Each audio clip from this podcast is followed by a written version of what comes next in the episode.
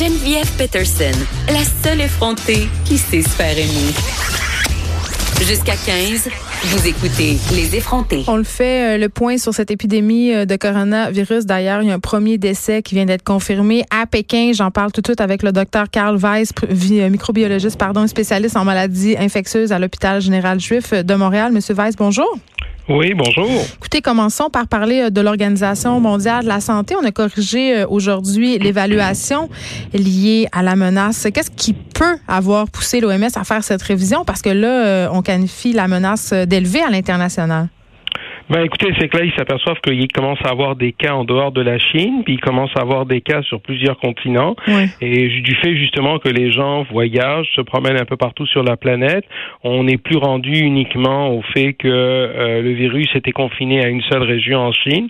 Et il se passe aussi qu'il pourrait avoir de la transmission à l'extérieur du pays. Donc dans ce contexte-là, c'est ce qui pourrait causer plus de problèmes, je vous dirais. Donc, c'est ça qui, euh, qui a poussé l'OMS à réévaluer, si on veut, la menace.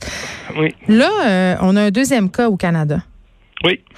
Est-ce qu'on doit s'inquiéter? Parce que la situation est-ce qu'elle est encore sous contrôle? Parce que tu sais on se sentait un peu à l'abri la Chine c'est loin bon on sait euh, que les Ouais. gens voyagent beaucoup par avion mais quand même on- on- j'aurais pensé que ça aurait pris plus de temps avant que le coronavirus s'amène ici là. Oui, ben oui et non. Alors, est-ce qu'on doit s'inquiéter? La réponse c'est non parce que finalement la personne qui est tombée malade, c'est la conjointe du premier cas. Donc c'est un contact étroit. Donc dans ce contexte-là, c'était comme je vous dirais presque attendu. J'aurais été beaucoup plus inquiet si quelqu'un qui était tombé malade, le deuxième cas était quelqu'un qui, qui habitait Toronto, euh, qui aurait eu euh, des contacts avec cette personne et donc qui aurait pu attraper à ce moment-là quelque chose avec cette personne-là. Et ça, ça aurait été beaucoup plus inquiétant et beaucoup plus dangereux, je vous dirais.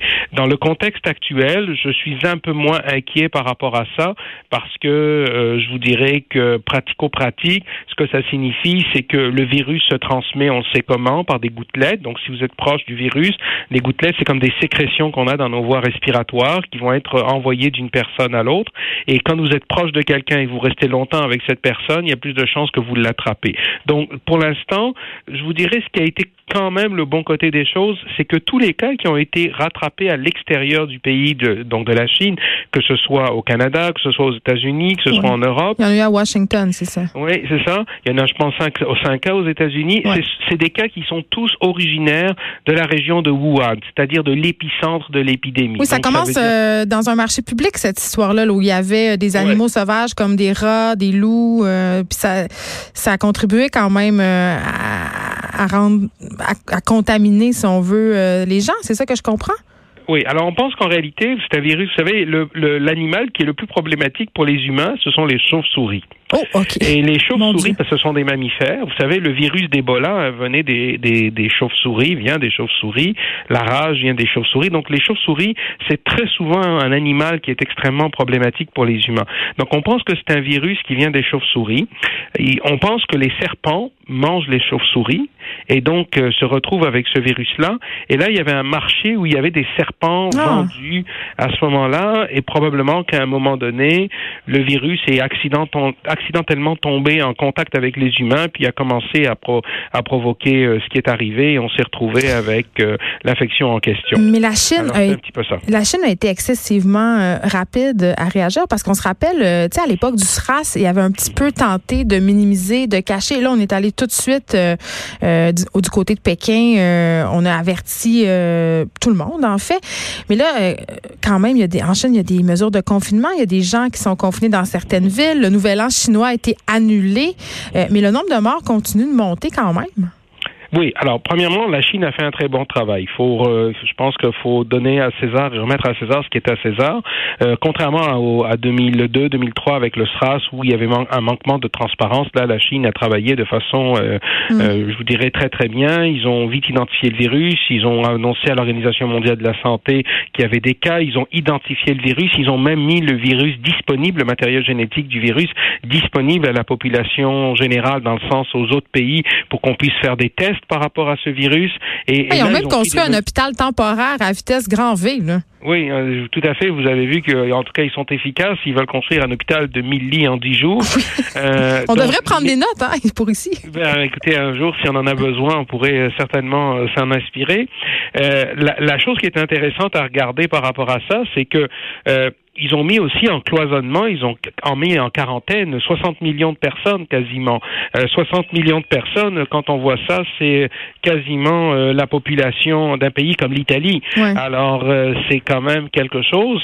Et, et, et est-ce que ça va fonctionner? Probablement que ça va aider à arrêter la propagation du virus, d'autant plus que dans la ville de Wuhan et dans, dans la province en question, les, les, les, transports sont finalement arrêtés, les écoles sont fermées, même donc on met tout en œuvre.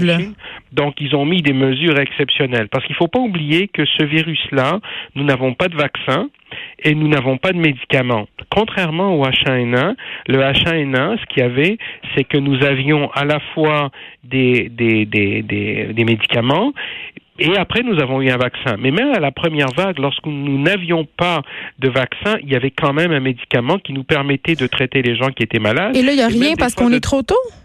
Non, il n'y a rien parce que c'est un virus. Les coronavirus, on n'a jamais été bon pour faire un médicament.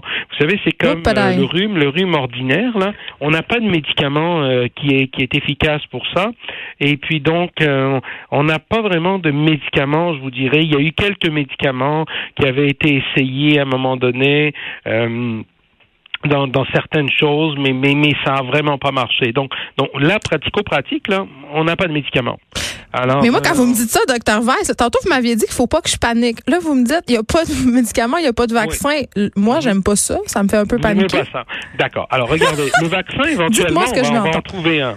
premièrement, ne paniquez pas. Donc, le vaccin, premièrement, éventuellement, il va s'en faire un, si, si le, mais ça va prendre du temps. Les médicaments, le problème, c'est qu'il faut trouver un médicament contre les coronavirus. C'est pas quelque chose qu'on a facilement de disponible. Mm. En supposant qu'on en ait un, ben, il va falloir d'abord le tester en laboratoire et ensuite, avant d'arriver à faire des études de phase 2, etc., il va falloir le donner aux humains, etc., mais pour voir si ça donne pas d'effets secondaires, d'effets toxiques, etc. Donc, il y a quand même, c'est pas quelque chose qu'on va avoir demain matin, là. Très bien. En attendant le, vaccin, Dr. Weiss, on pourra vous voir dans la série documentaire Pandémie. Ça tombe bien, on dirait presque que c'est organisé avec le gars des vues. je vous jure, on est pour rien là-dedans. Ah, ça va être présenté sur Club Illico euh, dès jeudi et ça va très bien avec la série Épidémie. On est vraiment là-dedans, Weiss. Merci beaucoup de nous avoir parlé.